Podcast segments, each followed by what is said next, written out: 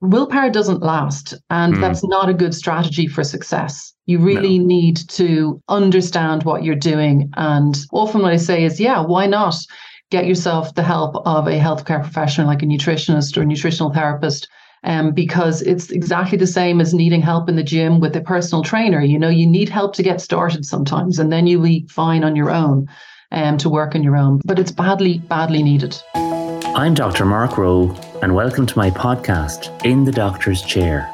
As a family physician, my expertise is supporting people in the areas of positive health and lifestyle medicine.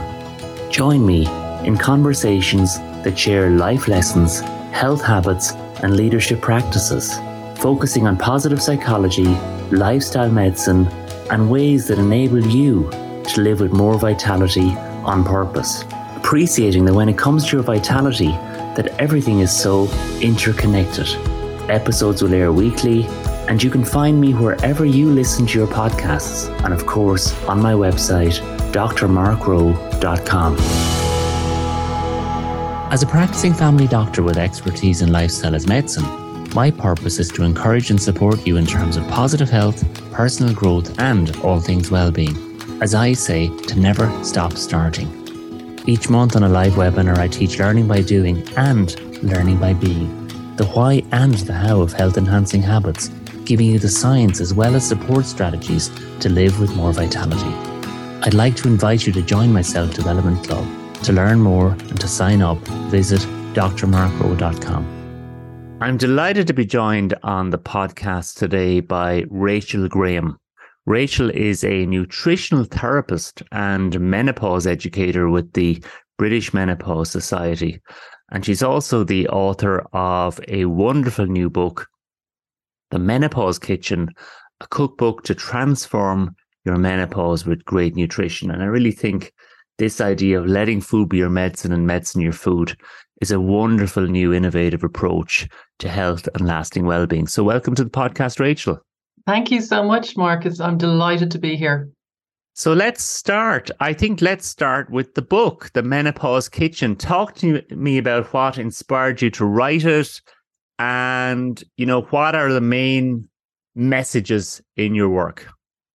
Well, I think what inspired me to write the cookbook was my clients um, because they were uh, constantly looking for recipes in order to help them to clean up their diet. So, this was, I mean, I'm also a medicinal chef. So, a lot of my um, previous career experience is actually in commercial kitchens, and food is my first love, and healthy food in particular.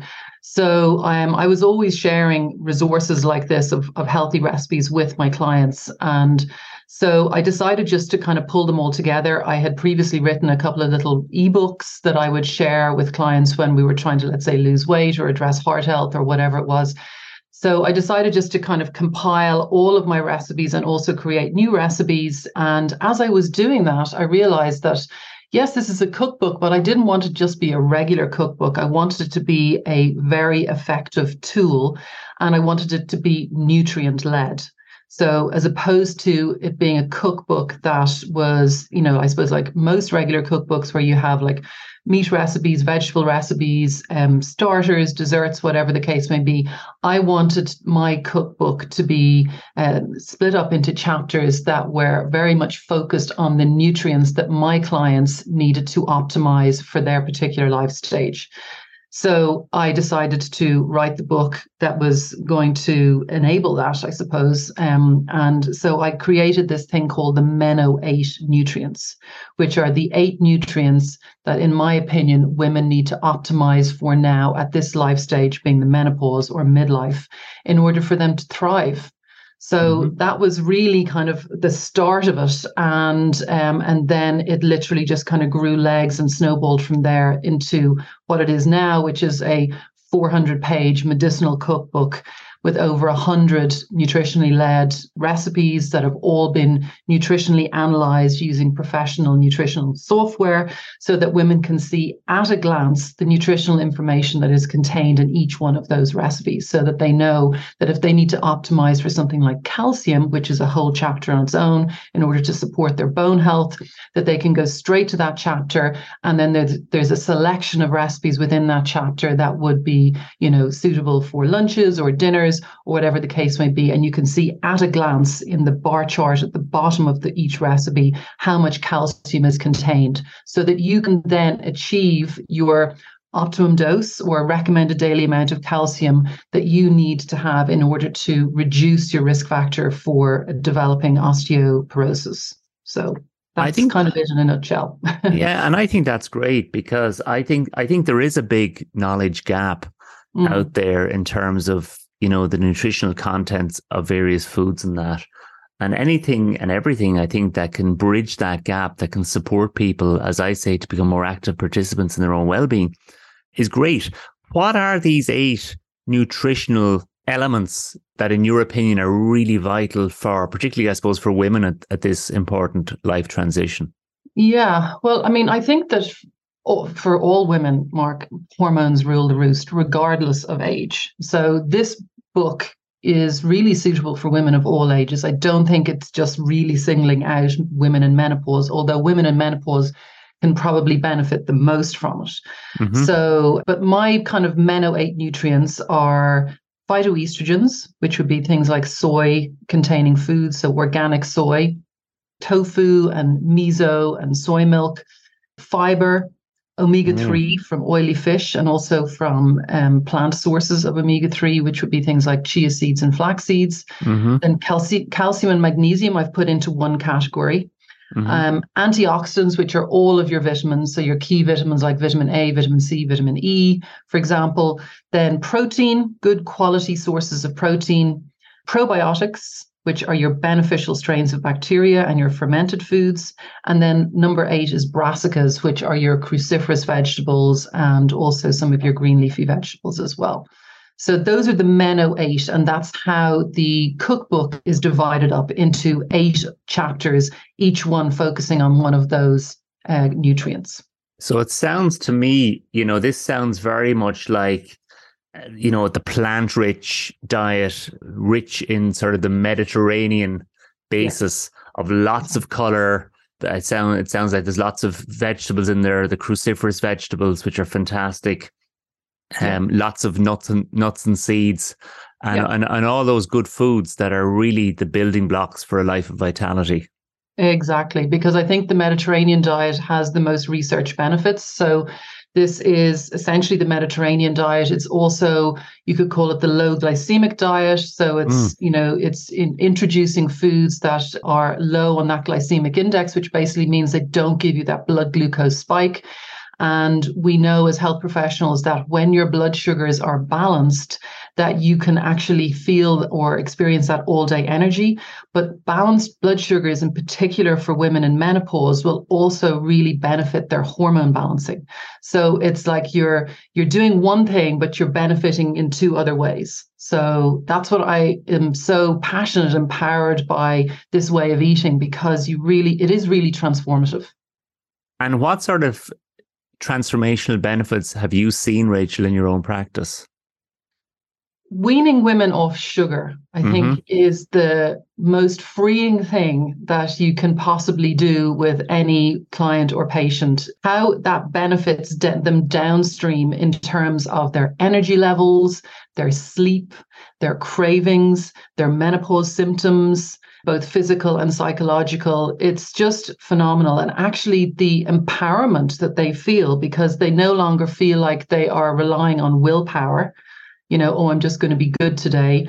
Or um, there, it's actually like logic takes over. So a lot of what my what I do involves like an education piece and really explaining to them why they need to eat these nutrients and the benefit of doing so. And once they understand that and then experience it for themselves and how they look and feel, then that is what is so transformative. That's what's so empowering. It's like putting the power back, you know, in in their hands as opposed to I suppose, you know, hoping that your doctor is going to fix your your health problems, you know, mm. which is essentially what kind of medicine 2.0 is, you know, this is really kind of functional medicine elements here that, you know, what I try and introduce. And it's just so powerful.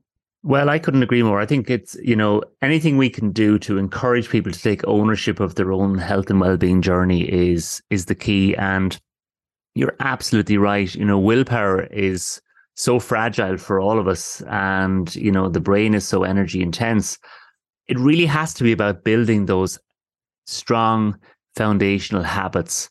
So there's the default option is the healthier option and you're absolutely right.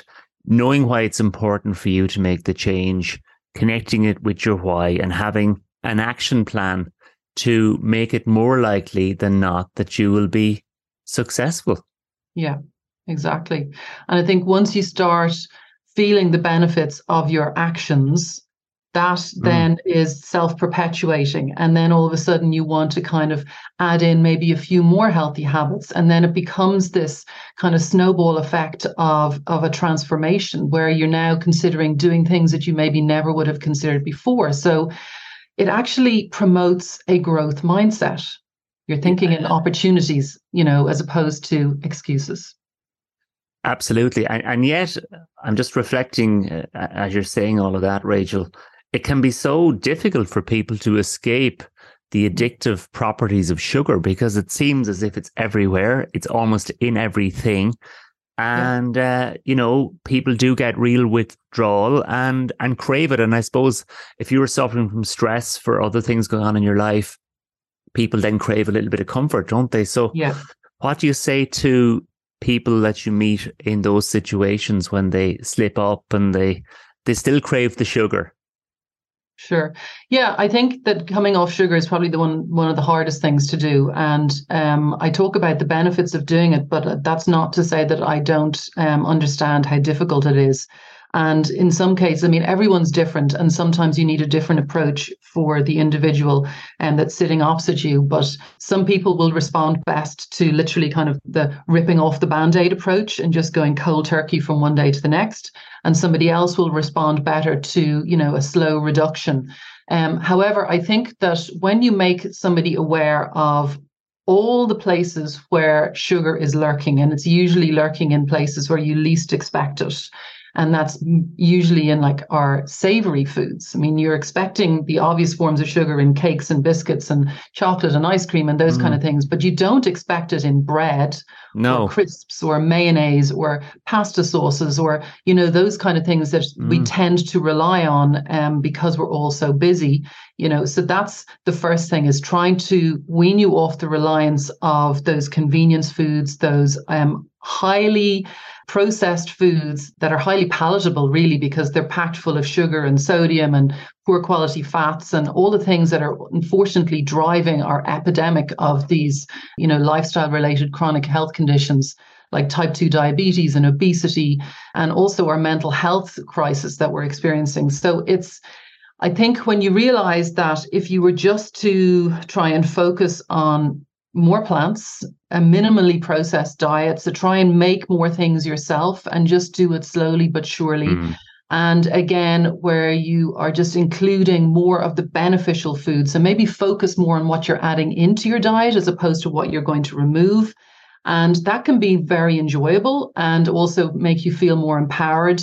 And you can actually enjoy the process of getting healthy. But it takes time, you know, and I'm not going to sugar coated excuse the pun but it is um, it takes dedication it takes time but i think also when you understand what you're doing and you can make that a logical thought process and decision making process as opposed to that i'm just going to be good and relying on willpower willpower doesn't last and mm. that's not a good strategy for success you really no. need to understand what you're doing and often what i say is yeah why not get yourself the help of a healthcare professional like a nutritionist or a nutritional therapist um, because it's exactly the same as needing help in the gym with a personal trainer. You know, you need help to get started sometimes, and then you'll be fine on your own um, to work on your own. But it's badly, badly needed. Mm, you're dead right. Rome wasn't built in a day. Yeah. Progress is gradual, it's slow. Mm. But the great thing is, small changes over time can make a really dramatic long term impact on your health and well being. So I would say yes. to anyone, never stop starting. Love that. How do you stay healthy yourself? Well, I love the way healthy eating makes me feel, and mm-hmm. it makes me feel energized. So, therefore, I want to exercise. So, I prioritize exercise and healthy eating every day, but it's not it's not difficult to do that. So, it's just part of my lifestyle. Sleep. Um, I also prioritize sleep some some days are better than others i suppose like everybody it's not like i have this perfect sleep but um it's i i have noticed myself that if i don't sleep well then i am naturally craving more of those energy mm. dense foods more carbohydrates whatever so just again reminding yourself taking a spoonful of your own medicine and uh, reminding yourself the importance of sleep uh, for my cognitive function and also so exercise i just absolutely love the way it makes me feel um, especially now at this midlife stage. So i am a woman in menopause myself. And the mental strength that i get from exercise is the first thing i feel. And so, yeah, so prioritizing being out in nature. I have a dog. I'm lucky that I live close to a forest park. I love to go walking there. And I love also consuming content uh, via podcasts. So that's how I actually kind of stay up to date. I feel what's going on. And, you know, it is thankfully um, progressing so fast. There's so much new and interesting things that are happening in the, the the field of medicine and well-being and longevity in particular which i'm really interested in healthy aging and longevity. So i'm like i feel like i'm consuming that stuff like so quickly um but it's it's all really good. So yeah so that's how i stay healthy and also connections. I love just catching up with my friends and laughing. So yeah that's kind of what i do well, I think actions do speak louder than words, and you're really, I think, hitting on on on the main boxes of lifestyle as medicine there through great nutrition, yeah. exercise and movement, restorative sleep, time in nature, which are healthy environments, and great great social connections. Rachel, is there a, a tough time in your life that that you, you've overcome that you'd like to share? Uh, oh yeah, for sure. I mean, I think we probably all got a story of um, kind of triumph over adversity. Um, in my case, it was it was a, more personal situation where, um, unfortunately, the sudden death of my mother from melanoma, and it was a really kind of devastating time for us. We were all heartbroken. And it also happened to coincide with the start of my my own menopause journey, but I actually wasn't aware that I was experiencing menopause at the time but I was definitely feeling the psychological impact of menopause, especially I think on my emotional state and my stress responses. My kids were still very young. And it was, yeah, it was a very challenging time because it was so sudden. And yeah, so I think that that was definitely hard, but it made me kind of rethink what I'm doing and reassess my life. And mm-hmm. um, I think when somebody close to you, especially a parent, dies, um, you become aware of your own mortality and how much time you have left and the meaning of life and what you want to do with the time that you have left. So I suppose my own reassessment and reflection led me to make the decision to actually retrain as a nutritional therapist because I think, as I mentioned at the beginning, you know, my whole career has really been focused around commercial kitchens and running food businesses. Um, so I was feeling the pace of that in physically on my body, and I knew that, you know, I mean, I was 44 um, at the time, and I knew that I wasn't going to be able to sustain another 10 years at that pace but I still loved food, in particular healthy food. So I decided that I wanted to do something with food. So that's when I went back to college and trained as a nutritional therapist for four years and also did lifestyle medicine and a kind of an upskilling of my uh, chefing abilities. And I trained as a medicinal chef. So learning about raw food mastery and fermentation and lifestyle medicine mm. and all of those things. So I suppose it's a kind of a bittersweet story because it it was m- my mother's death, sudden death, that kind of triggered all of this. But it has kind of set me on this path of continuous learning and upskilling that so far has lasted the last eight years and i i feel i'm not finished yet because i'm just loving you know all of the acquirement of knowledge i suppose and how i'm able to apply that and help my own clients as well well, that's a one, wonderful legacy for your late mom that that that it kind of, I suppose, propelled you into this new direction in terms yeah. of health and well being and, and supporting so many others yeah. out there. What are you grateful for? I am really grateful for, I think, the relationship with my children and my husband. And we are a team, and it feels good to have that kind of healthy relationship with, with my family. Makes life a lot easier, not to mention very enjoyable. My kids are no longer kids they're like young adults now but and they're all kind of doing their own thing but we have that nice we have a good strong relationship and i'm very grateful for that. I'm also very grateful for my health and i'm also grateful for i suppose the challenges that i've experienced and the resilience that that has created within me and I feel that I am probably better equipped now as a result of all of those challenges um, be it in business, be it, you know, family challenges, personal challenges, that, you know, I feel mentally and physically strong and looking forward to hopefully the next 40 years of a um, of a health span in my life. So I'm very grateful for all of the ups and downs, I suppose. Wonderful. What would you say to your 21 year old self looking back? At 21, I mean, I was already running a food business back then, and but I I kind of thought that this is my my life path. What what I would say to myself now is to consider other options in terms of career options. Don't close any doors. Believe in yourself. You're way better than you think. And also wear SPF every single day.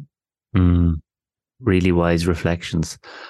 And in terms of resilience, Rachel, you're clearly a very resilient person. What what three take homes would you give our listeners for building a resilient mindset? Feed your brain. Uh, a whole foods diet. I think that is uh, the key message because food is information and our brain requires all the raw material in order to be able to thrive and healthy healthy eating really provides your brain with those raw materials that will enable you to develop that growth mindset that I was talking about earlier. So, where you're thinking in possibilities rather than excuses or things that could potentially hold you back. And, you know, those raw materials are literally the building blocks uh, for your mental health. And thankfully, there's been lots of epidemiological um, research done um, showing the benefits of a healthy diet and how it can actually improve the mental health outcomes in comparison to using the kind of current model, which is the you know pharmaceutical drugs. So actually emphasizing a minimally processed plant-rich diet is one of the best things that you can do for your health and in terms of reducing every known risk factor for these mm-hmm. chronic health conditions. So that would be the first one. Of course, I'm going to say that with nutrition. Second of all, I would say just move yourself, move your body every single day in some way. The mental health benefits you are going to feel instantly. And thirdly, I would say probably sleep, because I think that we all know how good we feel after a good night's sleep. Um, I think we can feel like we can take on the world. Sleep is restorative. You do all of your kind of cellular cleanup, that kind of internal housekeeping, as I think of it, and repair work while you are asleep. For my menopausal women, what I say is sleep is a weapon and it's a very effective tool, um, specifically for helping you to maintain a healthy weight because it's going to reduce those risk, those um, cravings for those energy dense foods. So getting a good night's sleep is actually probably going to show greater benefits to you in your attempts to try and maintain a healthy weight or even lose weight than punishing yourself and putting yourself on these extreme diets, which are not going to work. But yeah, so I think whole foods diet, moving every single day, and prioritizing sleep. Those would be my my top three tips. And finally, for you, Rachel, what's the meaning of life? Oh, that's a good one. well, I think it's probably very subjective. And I think probably personally, it's about fulfillment and finding purpose and making a positive impact on the world around me. So it is, I think, feeling like you are doing something worthwhile and getting, you know, you know, they say that you you get more when you actually give. And the act of giving is is actually doing more for the giver than the receiver. So i think that you know uh, sharing the knowledge and making an impact on uh, somebody's life in a positive way um, by helping them with their to clean up their diet and likely reduce their um, incidence of of illness or be it mental or physical illness. You know i think it's just having that sense of um, of fulfillment, really, you know, and a sense of purpose. So that would, for me, would be the most important thing. Well, Rachel, it's been lovely having you in the doctor's chair. Keep leading, keep inspiring, keep being your purpose and making a tangible difference in the lives of many others. Thank, Thank you, you very much. Oh, you're welcome. It's been an absolute pleasure. Thank you, Mark. Thank you for listening to my podcast, In the Doctor's Chair. For further resources to support you to live with more vitality, please visit my website, drmarkrowe.com.